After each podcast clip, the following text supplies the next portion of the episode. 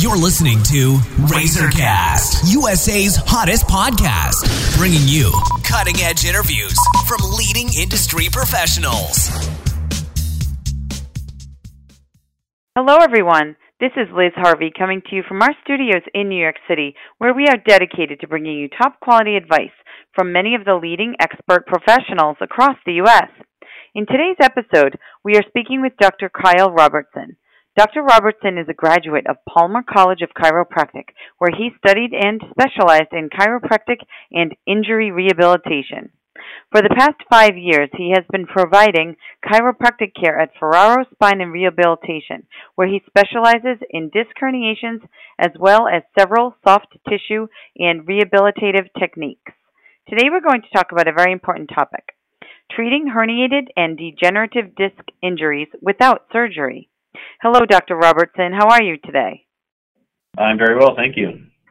So thanks for joining me. So let's start with the basics. Can you explain what a herniated and a degenerative disc is? Absolutely. So each segment of your spine is separated by a disc, which gives the spine its mobility and acts as basically a shock absorber for the spine. A herniated disc can easily explain by using like a simple analogy. A disc can be almost like represented by a jelly donut. So there's a softer jelly-like material in the center, which is surrounded by a slightly harder exterior. So what happens is a disc herniation occurs when that jelly basically protrudes out through the harder exterior fibers. So symptoms of a herniated disc can depend on where the disc herniates. So if it herniates forward, you may not have any symptoms because there's no neurological tissue like your spinal cord or nerves in that area. But it's when it herniates backwards, pressing towards the spinal cord or nerves, then bigger problems can arise, such as, you know, you think of like classic sciatic pain. Some people get numbness, tingling, or even weakness or loss of motor functions in the muscles that are affected by the nerves that are supplied in the area where the disc is herniated. So that nerve can be affected by that material that's pressing on it. A degenerative disc is more easily described as like disc thinning or almost like disc degeneration or arthritis, which happens generally over time. And how are these disc problems diagnosed? Typically, disc problems are diagnosed with a combination of an examination, but usually with additional imaging such as X-ray or MRI. The gold standard for detecting disc issues is an MRI because it shows the actual disc and its surrounding tissues. So X-ray is more for looking at the bone, where we can see degeneration because the bones become closer to each other and we can see some side effects of that wear and tear that happens. However, you can't see any of the soft tissue or the disc itself, or any of the soft tissues that it's affecting, without looking at an MRI. And could you describe a typical chiropractic treatment program for someone suffering from a herniated or degenerative disc? Yeah, so typically chiropractic treatment for a disc issue can be more complex than treating for like a typical neck issue such as like a strain.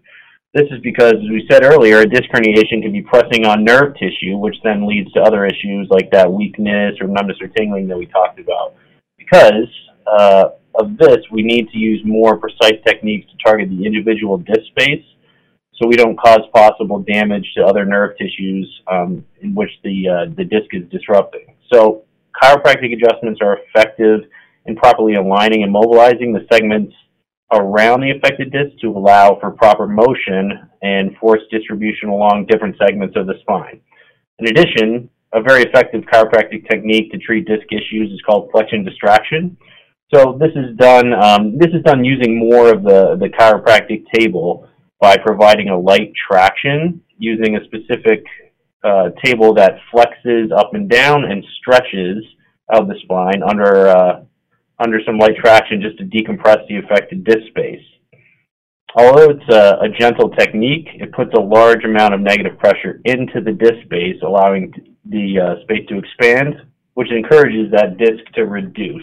So it gives you increased disc height while creating a negative pressure, you know, encouraging that herniated disc material to reset into place to a certain extent.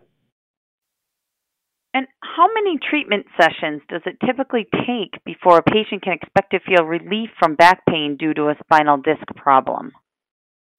Well, depending on the dislocation and severity of the problem, the prognosis can differ greatly. But, you know, however, in most cases, significant changes in pain can be, you know, achieved in just a few sessions.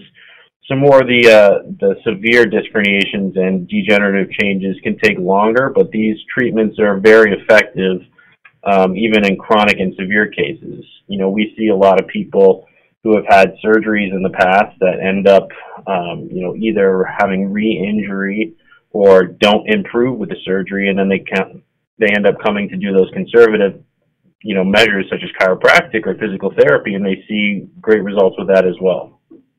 What are some additional therapies used in conjunction with chiropractic care to naturally help heal a spinal disc injury?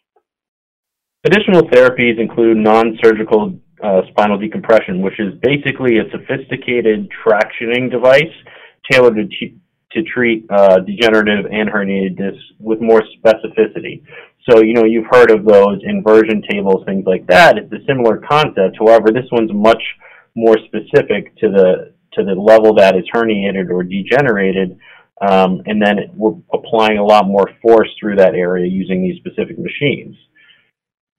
This is, you know, a non-invasive technique, so, you know, no surgical techniques are needed for this. It's all very conservative.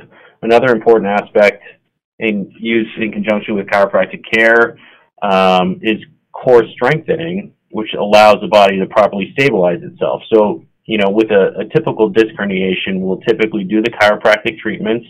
We will use spinal decompression to help decompress the disc along with those other specific chiropractic techniques such as flexion distraction to try to open up the disc space. But without some core stabilization, that's all just going to come right back. So stabilizing the core and the patient maintaining that is very important to the longevity of the treatment. Well, thank you so much, Dr. Robertson. We know you're busy, so I want to thank you for your time and your help today.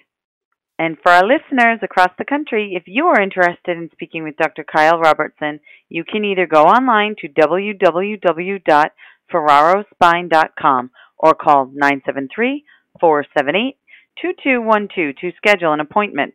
And on behalf of our entire team, we want to thank you for listening, and we look forward to bringing you more top-quality content from our country's leading industry professionals. You've been listening to RazorCast, USA's hottest podcast, bringing you cutting-edge interviews from leading industry professionals.